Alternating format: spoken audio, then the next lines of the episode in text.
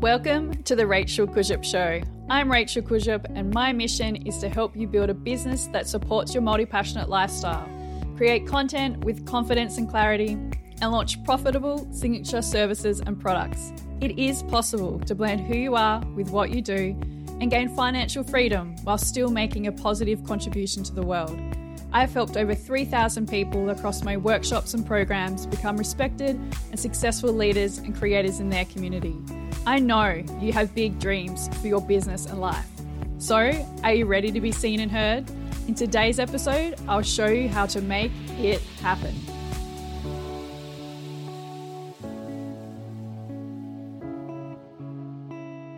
Welcome to the Rachel Kurzyp Show. In today's episode, I'm speaking with my good friend and incredible human, Simone McNish. Simone is a DEI practitioner and inclusion strategist who works with entrepreneurs, agencies, and corporate clients. She has a passion for culturally sensitive marketing and loves spending time with her two children. Today, we are chatting about how to create culturally sensitive marketing for your online business. I just know you're going to get so much from, the, from this conversation with Simone. So let's dive straight in. So I'm so excited to talk with you today about how to create culturally sensitive marketing for our online businesses. Because I know we've had many a conversation about this in private, and I'm just really grateful to have you on the show so we can talk publicly about this topic because it's something that we're both deeply passionate about. And there are so many ways to interpret the term culturally sensitive. So before we dive in, I would love to know how you define culturally sensitive marketing. So, when I think about culturally sensitive marketing, I think about marketing that is sensitive to different cultures, different identities, different abilities, um, neurodivergency, um, all of these different racial diversity as well as gender diversity. So that's kind of a big bucket to be sensitive about. But I think that culturally sensitive marketing centers in on values instead of the trendy, um, you know, whatever whatever thing is going on in reels or whatever thing, whatever language is popular at the time, and really centers in on you know making sure that your marketing is aligned with who you are and what your business actually does instead of what's trending, what's cute right now. So, when I think of culturally sensitive marketing, I think of marketing that takes into account sensitive language, takes into account your own business values, and it also takes into account you know like what is like cutting the fluff really and and not being as trendy and really just generate getting to the heart and center of the business so i also kind of um, use the term inclusive marketing as well, which is slightly different. But inclusive marketing is marketing that invites people in as the as their whole selves. So instead of just like hey boss babe. Hey girl boss like you know or bro marketer or whatever but it really speaks to a wide variety of people instead of just this like ideal client avatar or very very narrow woman who drinks starbucks on the morning to go get her kids type of thing. So it's marketing that encompasses something greater and bigger and also is culturally sensitive and aware. Oh, I love that definition. And yes, I think it's just so dead the boss babes marketing. I never thought yeah. it was particularly like inclusive or ethical.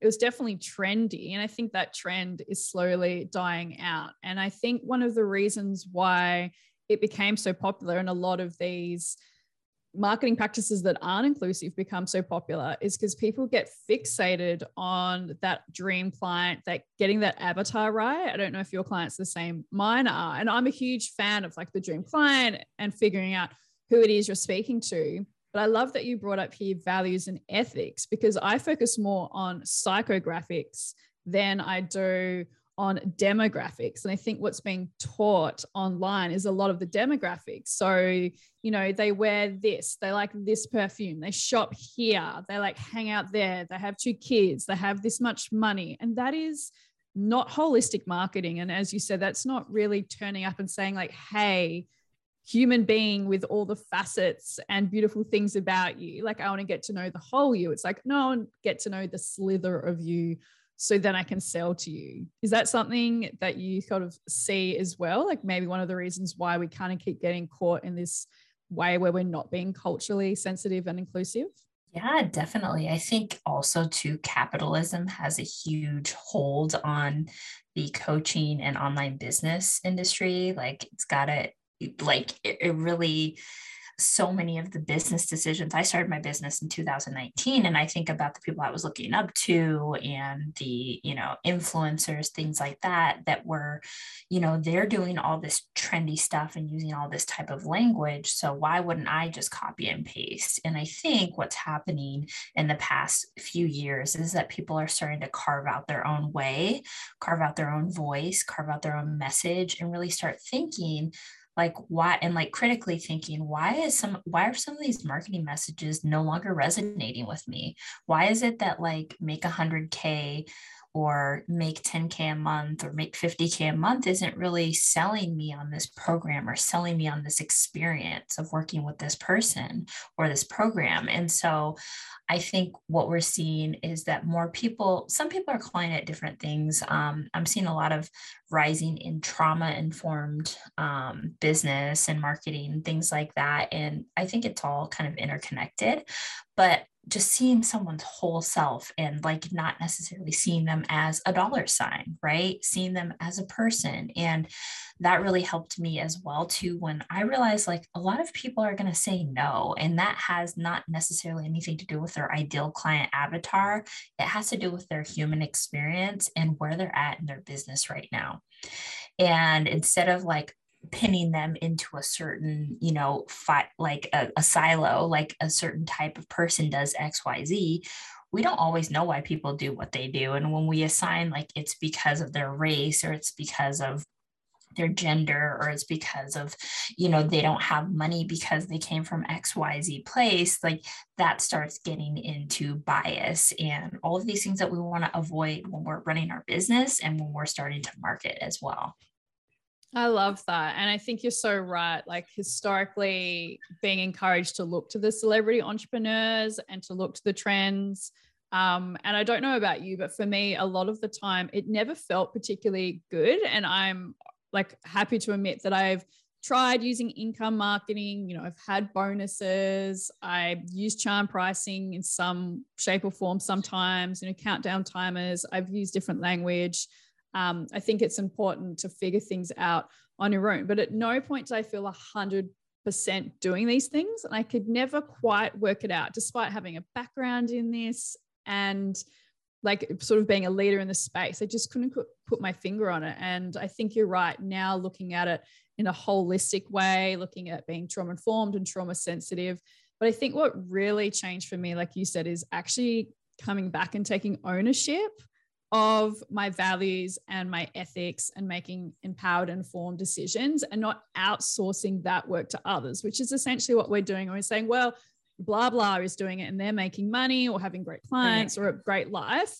I'm just going to take what they're doing and put it into my own business. So I'd love to know how you support your clients to make empowered marketing decisions and to take back ownership of this work.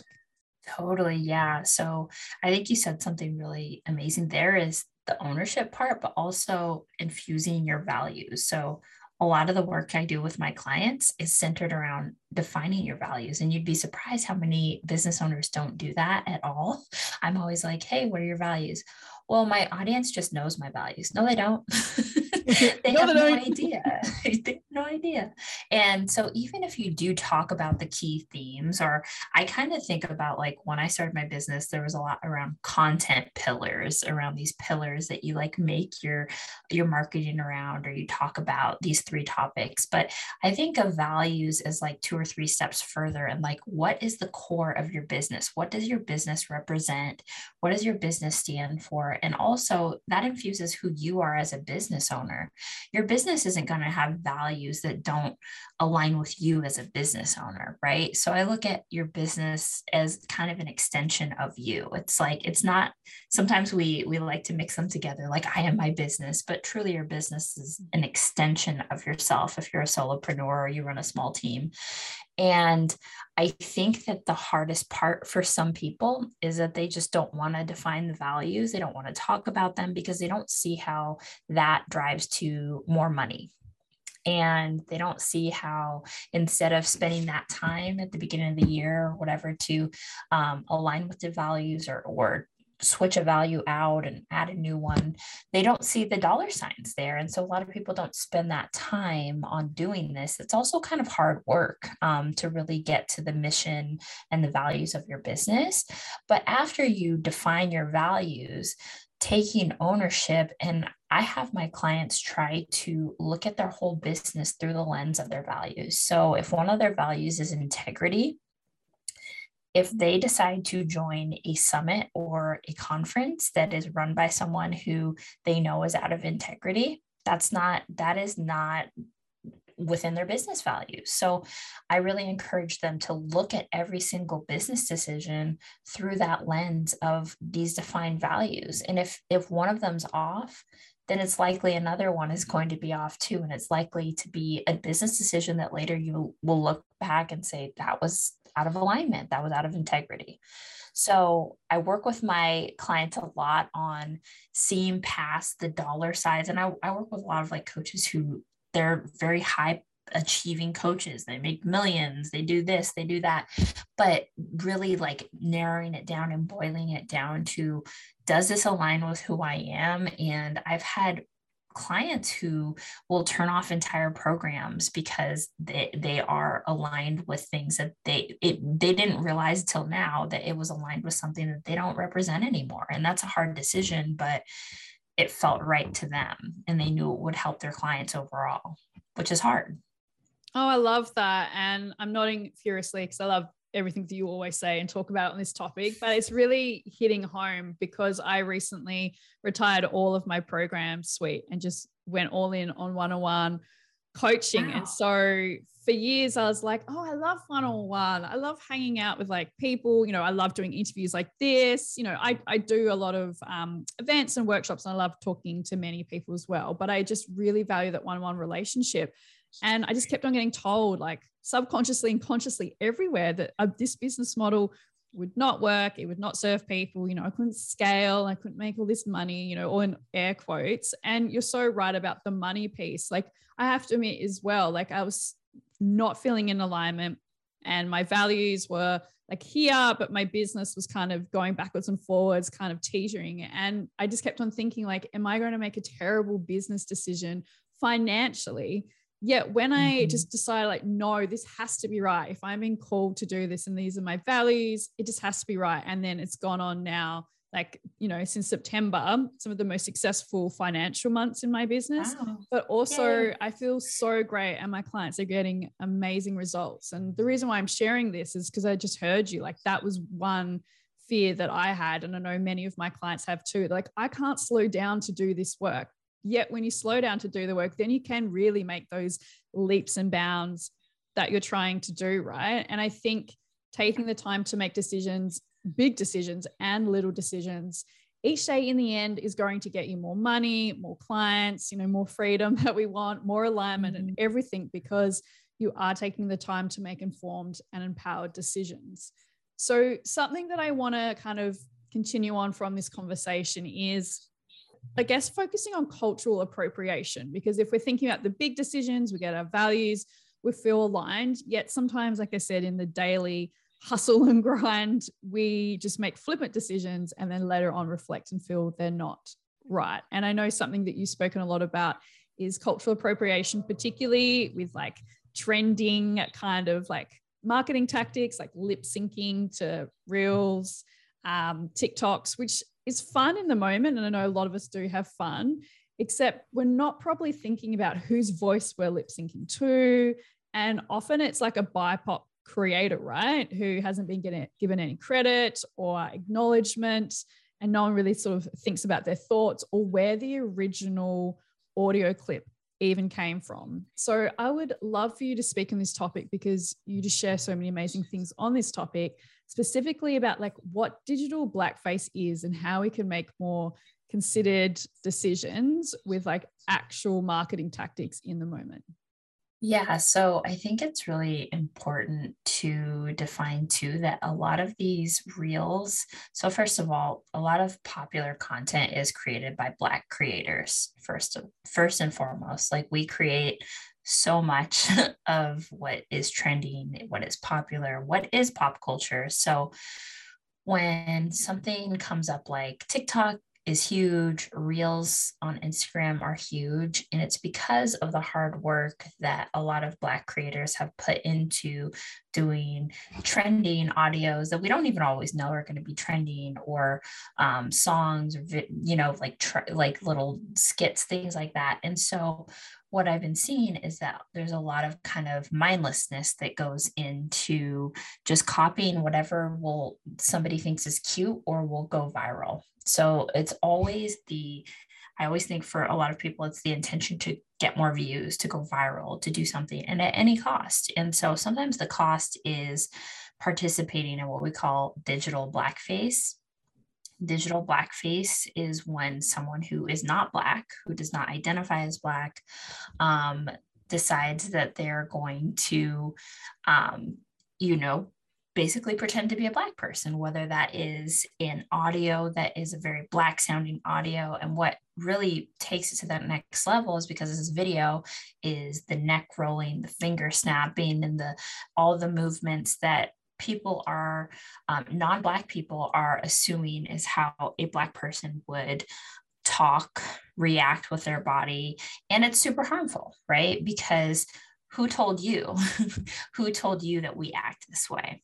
And why why are we but why are we being put into a box of like this is how it you know this is cute this is trendy and i'm going to do whatever. And it's actually not culturally sensitive marketing at all because not being mindful of different cultures you're definitely not being mindful of black culture. And essentially what you're doing is cultural appropriation which is borrowing and or stealing from our culture to um, you know make a quick buck essentially because the more views the more people that come to your page the more money that you make right? You're not giving credit to the original person who maybe came up with that audio or skit or whatever you're using it as your own audio that you're recording over you're trying to just be cute and not many people see this as a problem because when you go viral, there's a ton of comments that say, This is so funny. Oh my gosh, I love this.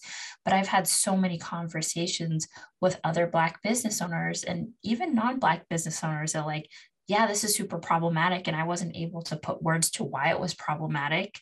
But thank you for saying that, like, this is this is actually a problem. And um, the problem with this as well, sorry, I'm talking a lot about this, but I'm super passionate about this. But the problem, the chain effect of using these audios and not really giving a second thought to them is that if you are a non Black business owner and a Black business owner comes around and says like and sees you doing this audio they're going to they're likely going to be turned off and think this is not sensitive what if what if i'm not in a safe space what if i'm not enter, able to enter this program or enter this one-on-one situation because this business owner didn't think enough about including my culture into their marketing. They thought they were being cute, but they're really just being offensive. So there's so many different layers to it, but people just really need to start to, and I, I want to say not people, because people defaults to white supremacy, but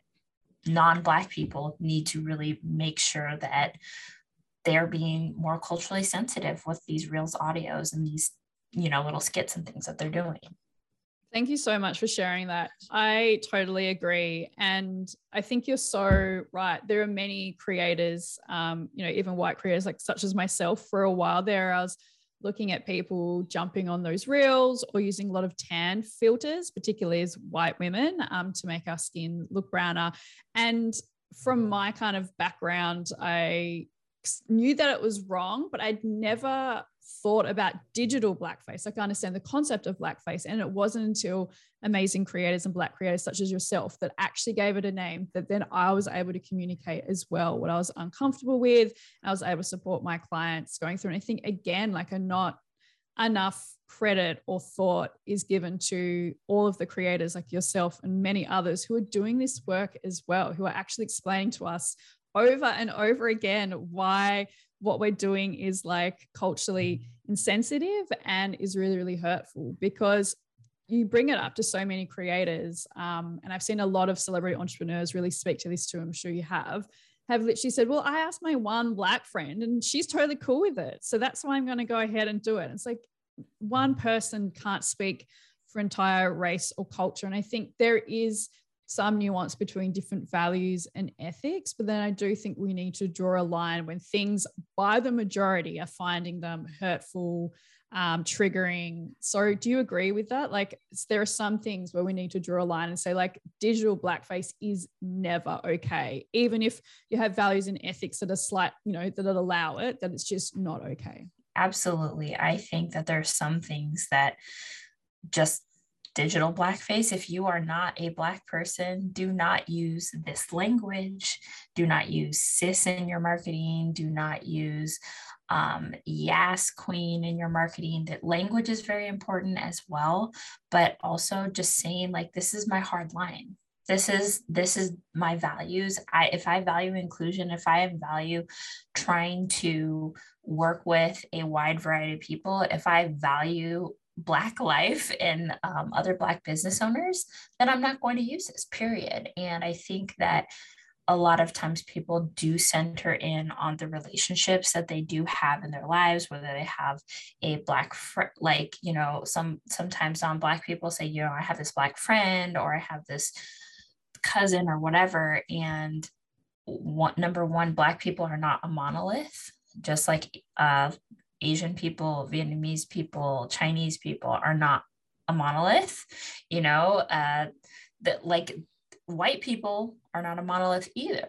But it's very important to realize that one person does not speak for everyone. And so, if there have been articles written about it, if people have said, like, this is not something that we like, honestly, if you hear one person say that, you should just take it out of your marketing, right?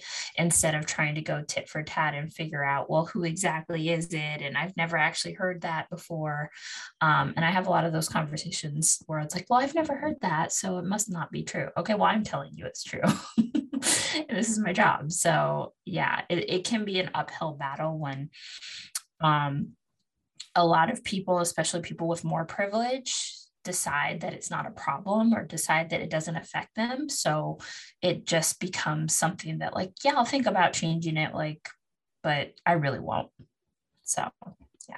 Yeah, I love that. And so, what are some questions that listeners can ask themselves before repurposing or using like Black and BIPOC creators' work to ensure they aren't appropriating? Again, taking back that ownership of the decision and their actions. So I think one of the things to first look out for is check your audios, make sure that if you're using an audio that is visibly sounding like it is from a Black person or even another person of color where it has a heavy accent or something. I've seen there's one that sounds like kind of like a heavy Indian accent and people like, you know, acting it out and doing head bobs and things. And I'm like, whoa, like yikes that's that's not it. Um but like thinking about are, am i making a caricature of what i think this person sounds like? Am i acting out what a caricature? Am i doing digital blackface? Am i trying to pretend to be a black person or am I just using this audio because it pairs really nicely with my messaging? And sometimes it will be yes and both, but you should still not use it. I always say, like, pick something else. There's so many audios, right? Pick something else. So, um, definitely ask yourself am i culturally appropriating right now am i making a caricature of this of this audio of this reel um, number two does this align with my values would anyone if so would anyone be offended if they saw this and if you have a well maybe then just don't do it I always tell people if, well, there's a well, maybe, but my intentions were good, just don't use it. Use something else. There's so many other options of things that you can do besides that. So I would say those three are are probably the best and and just making sure it aligns with your values and and what your business stands for. And if it doesn't and it's just asking why this audio, why this piece of content is especially important for you to put out. And if your answer is to be trendy and go viral, it's probably not aligned with your values, unless your values are to be trendy and go viral, which is 100% pop- uh, possible. But yeah. Very possible. But I haven't actually had any of my clients, I'm sure you're the same, when they've done this values and ethics work that's like no no no i just want to be like trendy popular like love to make money. Like their values are never centered on that. So i think that's like a really really good point. Like if you're doing it because it feels easy and it's fun and it's like a quick thing to put out there knowing you'll get like a lot of engagement and hopefully a quick buck then i think that's your answer every single time because as you would probably know and agree sometimes having like culturally sensitive approach to marketing about being you know trauma sensitive it can mean that you need to do more work to spend longer on your marketing plans strategy tactics and sometimes that means the results will be slower but over time you're going to build an audience um, of really incredible humans who feel seen and heard who want to come into the brave space that you've created and feel comfortable to like work with you, advocate for you, and to like learn from you. And if that's truly why you're in business, then of course things like the money will flow, but at least you know you can turn up every single day and have a business that you love that actually supports people and doesn't make them feel worse or fearful or ashamed of like who they are. So I think that's something that I always take away from listening to you and looking at your work is that, you know, in the end, you're a better human and your business will be better for it too. And it's it's no longer okay to be like, but I just need to make money. Like, like you said, yeah. maybe we shouldn't be trading off all of our values and ethics and making someone feel bad about themselves for a quick buck, because that's not what mm-hmm. we're in mm-hmm. business for. No, yeah. And I think that's really important that, you know, it costs time and energy and money to do the work, um, to be more culturally sensitive, to value inclusion, um, to really try to create an equitable business. And even if you're not rolling in the cash yet, there's still time that you can put in. There's so many free resources that you can access. Um, there's a ton of accessible free resources that where you can learn about how to apply this to your business and also using your own intuition on like what feels good and what doesn't feel good, what feels icky. And a lot of people are kind of, you know, going away from the boss babe marketing, the bro marketing because something feels off, something isn't, it's not right anymore. So I think it's just important for people to just like you said, take the time to slow down and really feel like, is this marketing message or is this business decision aligned with what I value and who I am? And if the answer is maybe, then it's probably a no. so, yeah. That's so right. And something um, that I heard from a TikTok creator, I can't remember their name. So feel free to like DM me on Instagram if you know who it is. It was in reference to a story um, with a mum and a child in a changing room and looking at things like, you know, fat phobia and stuff like that. And the child came out of the room. I was like, Mom, what do you think? And she's like, Are you comfortable? And do you feel confident? And when I heard that, especially and obviously in this context, but I just thought in all contexts, like, and marketing in particular, I'm always asking my clients, like, do you feel comfortable? Do you feel confident? And I guarantee if you're out of alignment or if you're doing something that generally would be perceived as un like ethical and not culturally sensitive, you answer no and no. Even if you can't put the term to it, you'll be like, no and no. And I think that is something easy to do too, right? Just simple questions to help you figure that out. Totally. Yeah, absolutely. And I think too that a lot of people get caught up in the oh like i can't say anything now. Well what what can i say? And i think that's a really lazy response to be honest. And i think that if you spend time um, just really educating yourself and learning from different creators and learning from different educators, then you will start to get more comfortable carving out your own voice. And your voice can 100% be free of culturally insensitive marketing and language and things like that. It's just, it takes time. It takes time to realize like what you don't know right now.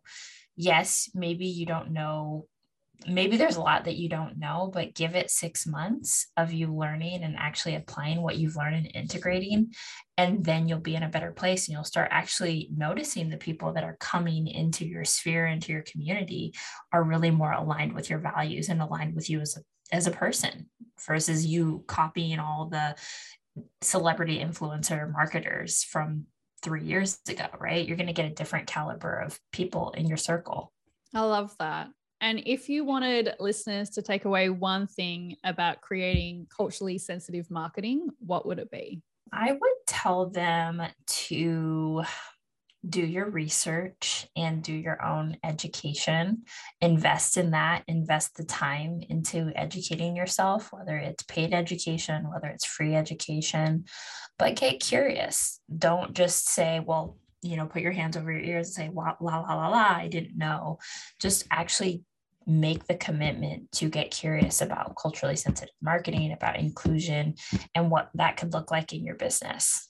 Thank you so much for coming on to the Rachel Kurzyp Show and for sharing your story, insights, and wisdom. I know listeners are going to get so much from everything you've shared here today. Thank you. Thanks so much for tuning into today's episode. If you found what I've shared valuable, please leave a review and hit the subscribe button so you don't miss when a new episode drops every Wednesday.